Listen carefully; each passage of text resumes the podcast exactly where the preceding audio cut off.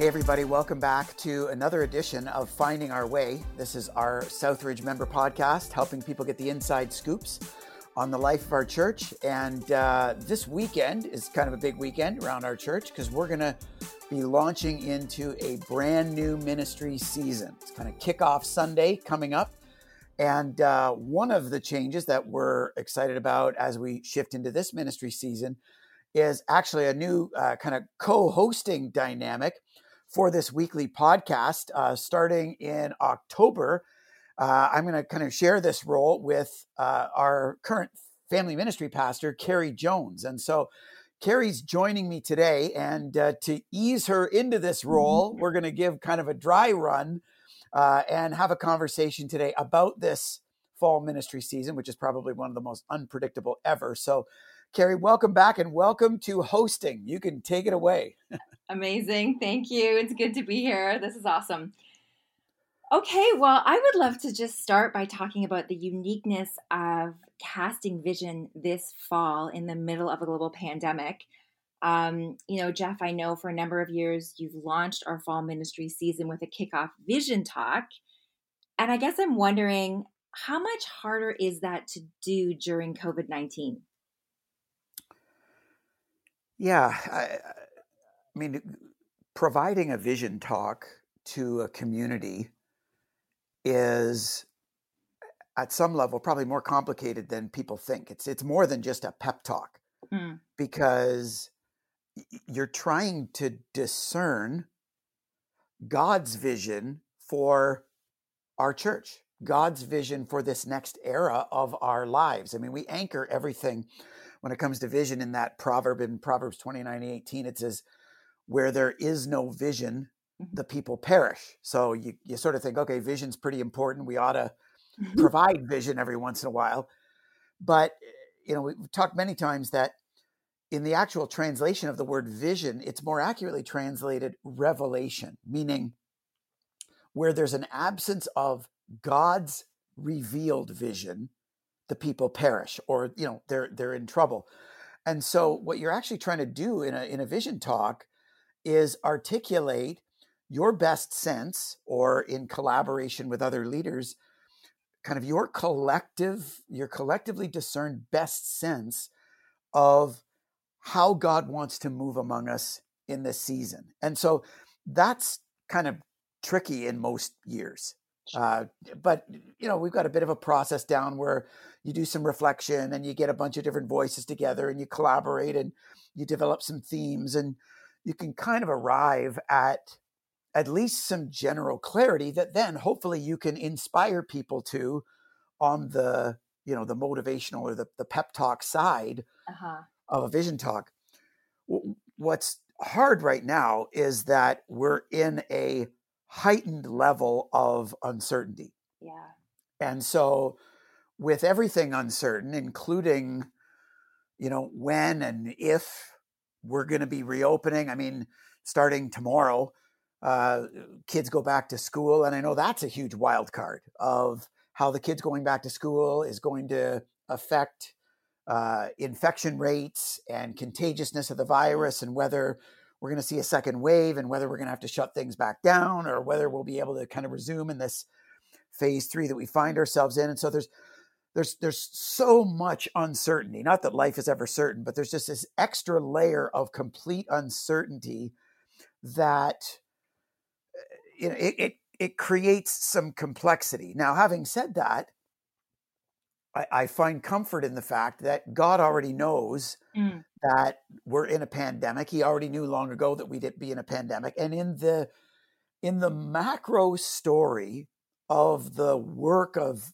God in the world, we already know what chapter of the story we're in. We're in that era of restoration between the resurrection and ascension of Christ, where he left us with his Holy Spirit, until the time when Jesus returns and establishes his new heaven and new earth. And so we're in this era of restoration. And, you know, there's another proverb that says, you know, many are the plans of man, but it's the Lord's purpose that prevails. Sure. And so, you know, in a time like this, even in just unprecedented uncertainty, at least in my lifetime, I think we can always be certain of the timeless plan of God.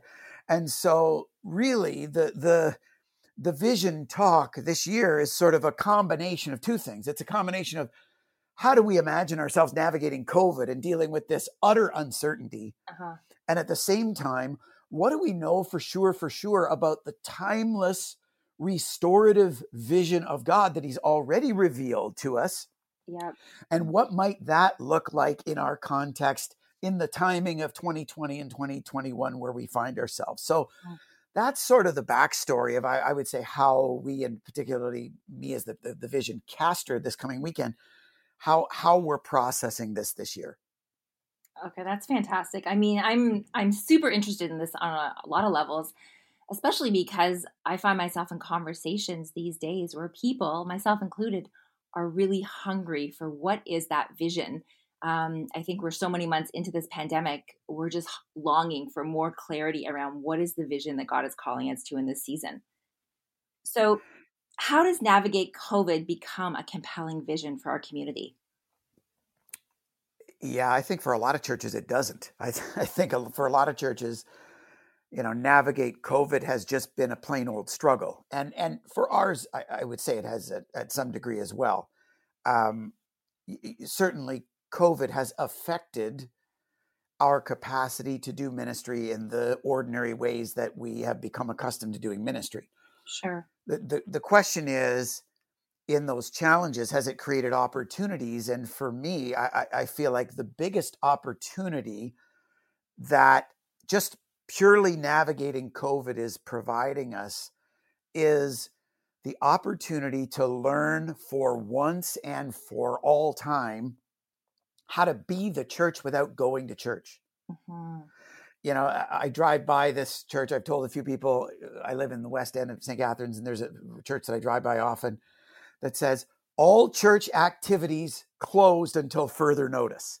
Wow. And I understand what they're trying to communicate, yeah, because in a lot of ways, our typical church programs are, in many ways, they're also closed until further notice as well. But, just that brand of the church is closed, period, really betrays Jesus' vision for what the church is and what he intends it to be, right? This living, breathing, difference-making, light-shining, kingdom of God on earth as it is in heaven, ushering kind of entity. Uh-huh. And so I think what is compelling about, hey, we're going to navigate COVID.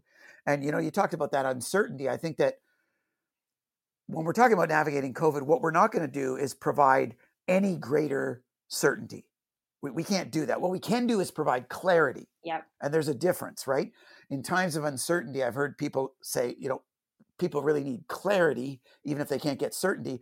The clarity that we can provide is that we can still be, and we can seize the opportunity like never before to continue leaning in and growing and learning and what it means to be a church without being able to go to church, without being able to gather in large group ways. So what it means to foster a lifestyle of inspiration and grow in a practice-based faith. Mm-hmm. What it means to foster a lifestyle of connection and lean into our life group infrastructure to be helpmates to one another like never before.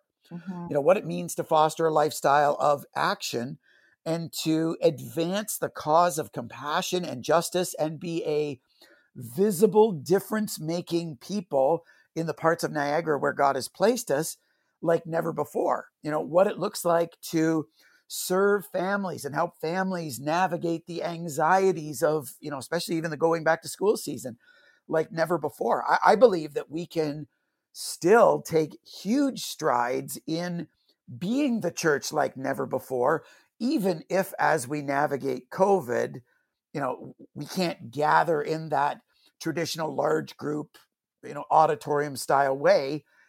But to me, that's a good thing. A friend and mentor of mine has said, I hope that in this season, churches and especially church leaders can overcome their addiction for Sunday morning gatherings. Hmm. And I feel like so often, even in our surrounding society, we associate a life of faith as it relates to the church as going to church. That's why we call faith-based people church goers. Right. And so, you know, if through COVID we can navigate COVID by shifting us from being purely or primarily church goers to those who personally and together in community are being the church like never before, I think just on its own, that's a huge win. Massive, massive. Really what we've always wanted our church to be about. Absolutely. And I feel like so often that gravitational pull towards reducing everything to that hour on Sundays kind of vacuums us back into that paradigm, even though that's never been God's vision for his church, let alone for our church. For sure. Okay, that's cool. Well, as you prepare for the kickoff that we're launching next weekend, what else is emerging as a part of God's vision for our community this year? What else are you sensing? Yeah, that would be the other half of what I would see as unique to this vision talk. Obviously, half of it is just navigating COVID, which as thrilling as that may feel, I think there's actually tremendous opportunity there. So, you know, that's part of the talk for sure. But there are also some, I would say, some themes that have been emerging that would represent, from my understanding and from some collaboration with other leaders, including yourself, would represent timeless values that God would have his church advance that seem to be timely for us these days. So for example, I would feel like the value of advocacy is something that we need to face as a community in maybe more of a formalized way. I think there are two sort of dynamics that have been emerging. On the one hand, I feel like, you know, we've got these three locations with three very intact, vibrant anchor causes, and a number of people from each community that are involved in these anchor causes expressing compassion to a marginalized people group in a friendship makes a difference kind of way. It's very inspiring and compelling. Yep. In each case, though, it feels like that friendship makes a difference has us at a bit of a threshold where now people, I'm seeing this in all of our locations now, people are wondering how they can not just provide support to their struggling friend, but how they can actually take a step further and try to mitigate or actually end their struggle. Yeah, I've heard our action pastor, Nate Dirks, describe it as pulling kids out of the river. You know, there's kids sort of drowning in the river. And as friends, we're reaching in and we're dragging people out of the river, dragging them out of the river and dragging them out of the river as an act of compassion. But at some point, your mind shifts gears and you start to wonder, how can I change the current upstream? Or how can I prevent people from actually falling into the river in the first place? That's more on the lines of advocacy, or what Pastor Nate would refer to as addressing systemic change.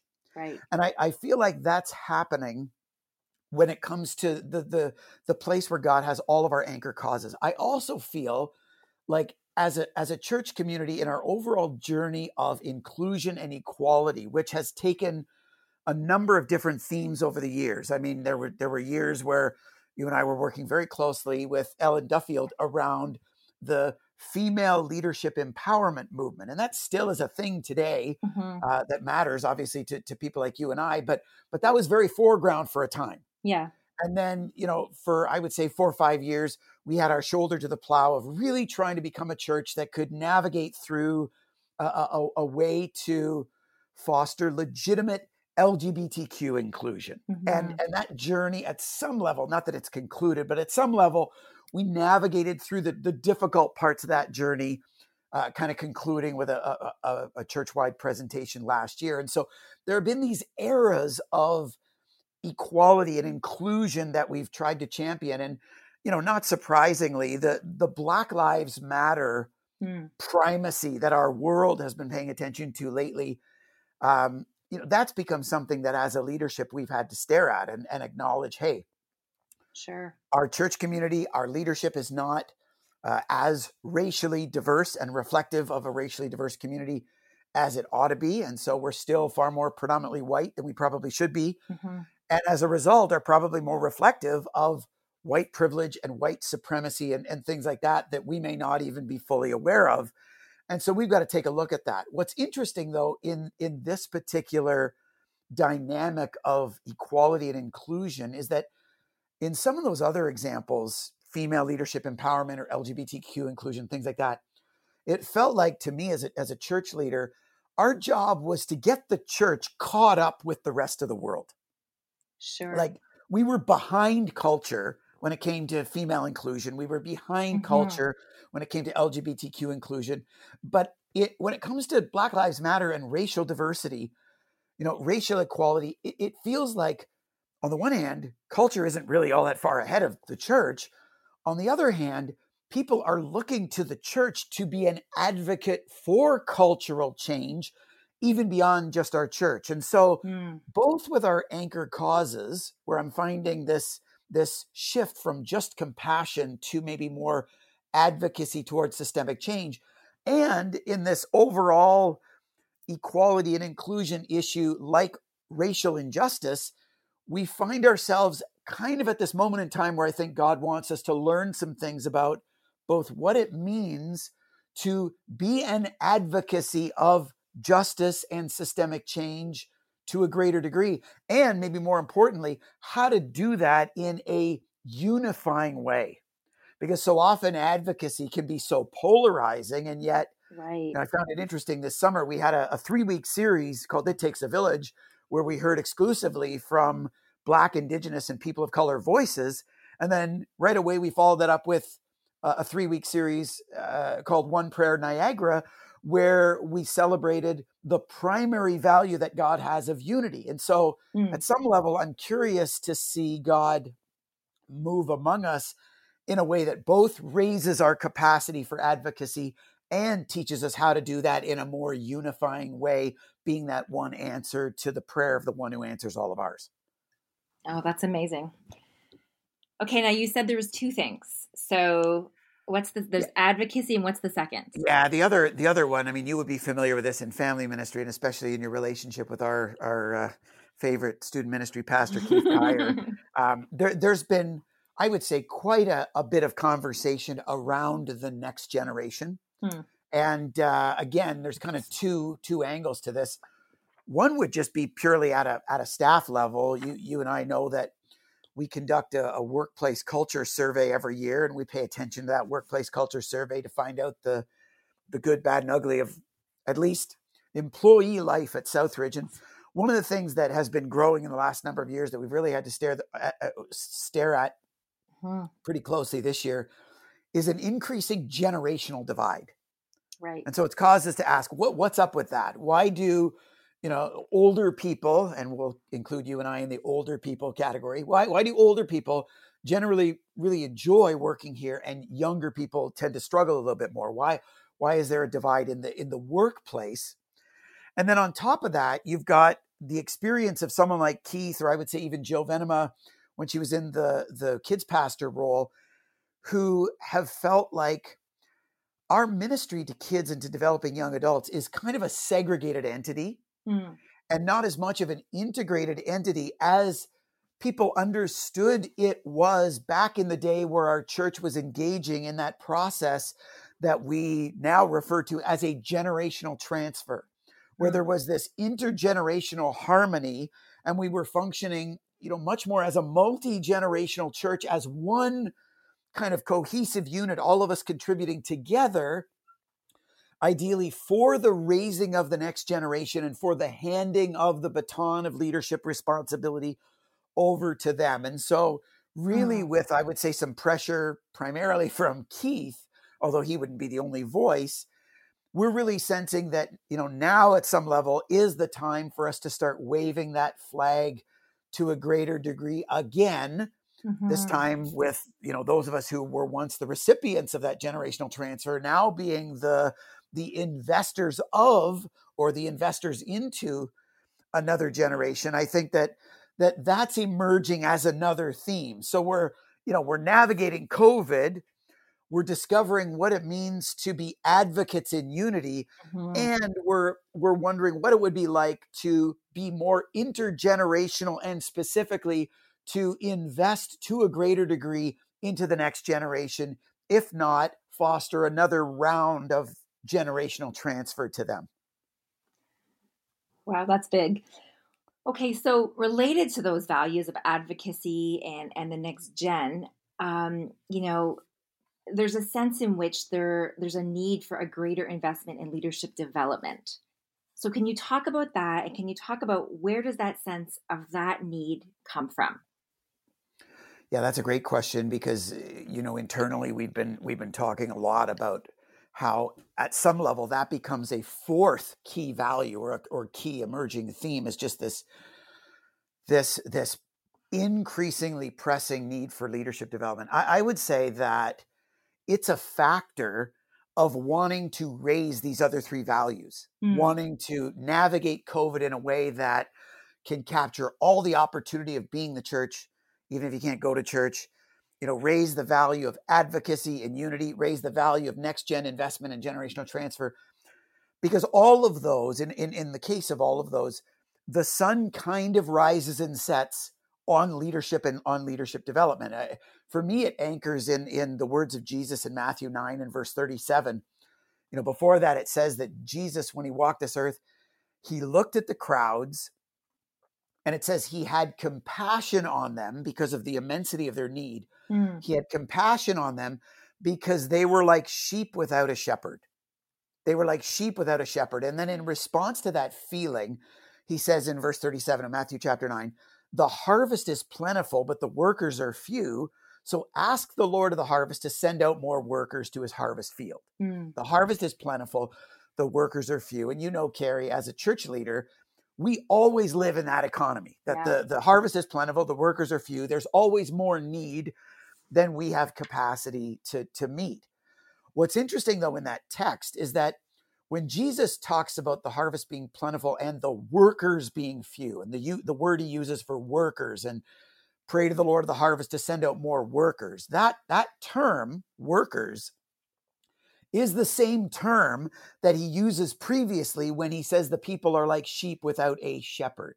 Mm. He's talking specifically about shepherding type workers or leader type workers, that there is a deficiency of leaders to mobilize all the people in order to meet this need in the fullest and most comprehensive way. And so, if we are in fact going to be this community that can increasingly, shine the light of Christ in being the church, even though we can't go to church, and if we're going to be this church that can increasingly advocate for justice and systemic change and do that in an increasingly unified way, and if we can be this church that can raise the profile of intergenerational community life and ministry and specifically make an investment in the next gen, for us to meet the immensity of those needs is also going to require us to raise the value of leadership development so that we can send out more workers into those harvest fields. Mm, totally. So, point number one is that there's just an immensity of leadership and leadership development need in our community in order for God to realize his redemptive potential among us. Mm-hmm. The other thing is that, in increasing ways, we find ourselves being drawn on and looked to by other communities to share in the leadership development of them, right, to help them grow as leaders, to help them understand how to become communities that foster a lifestyle of full devotion in their context, to help them discover how to be a church, even if they can't go to church at this time.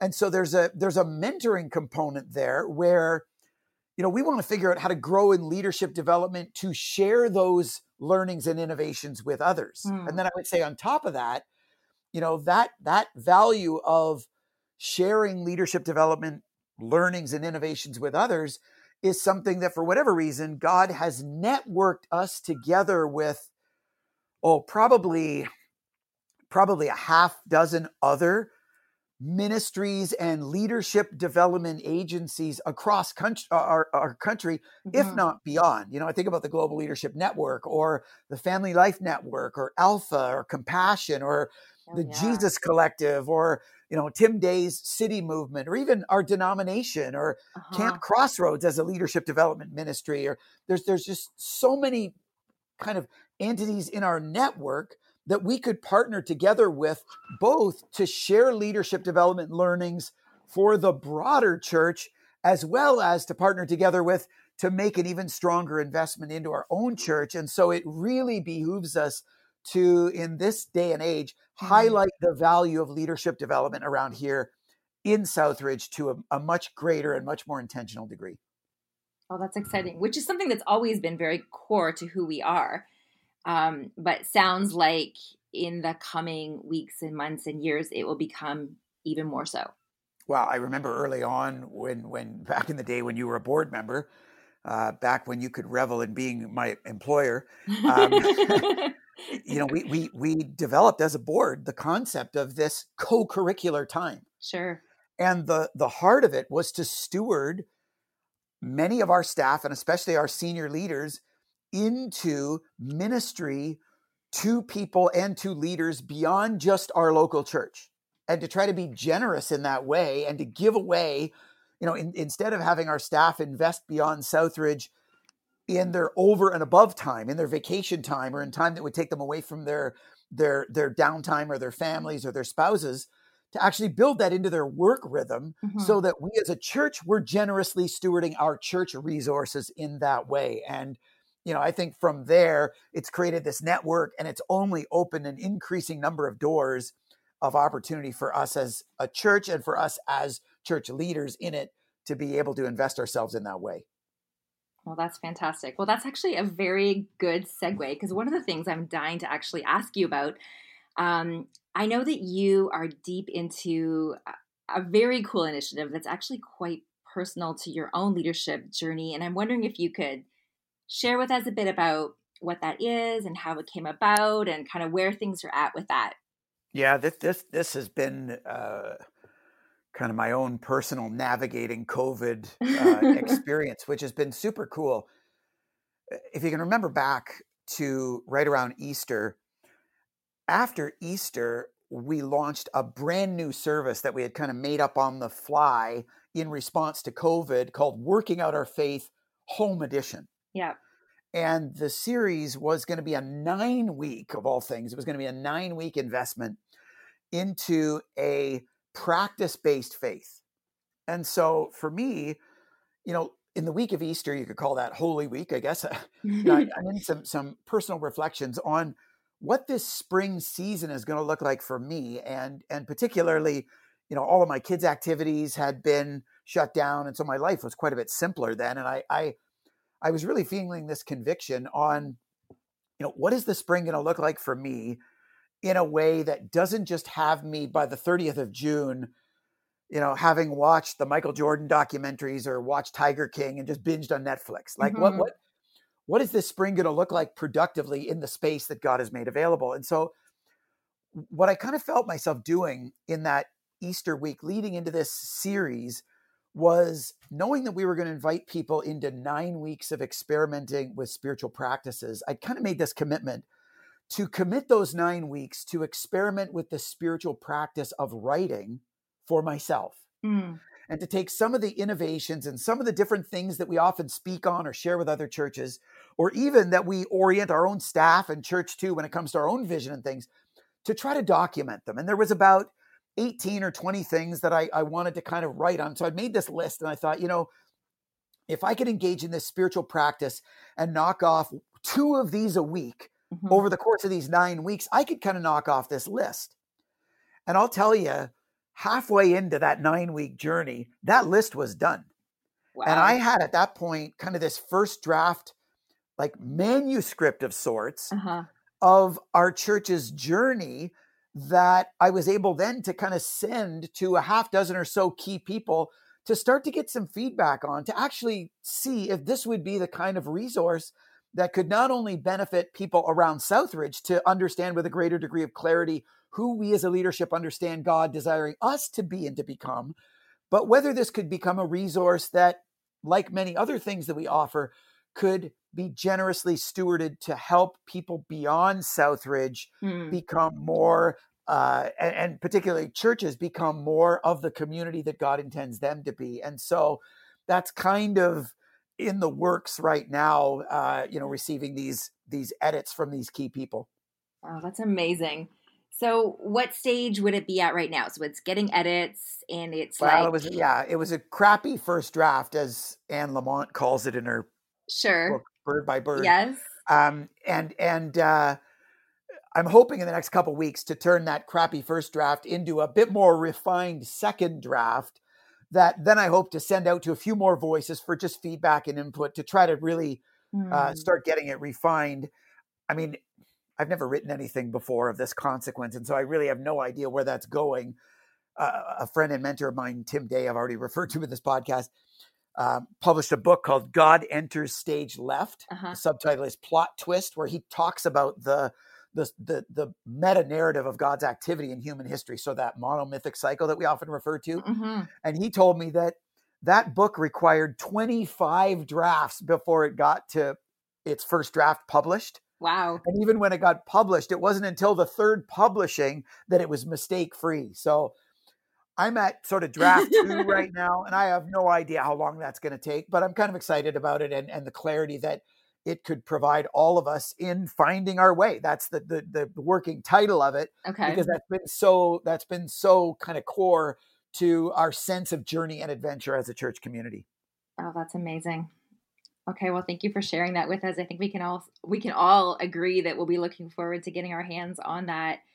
Are there any final encouragements or challenges to our members in advance of our Kickoff Sunday Vision Talk that you would want to give us before we wrap up today?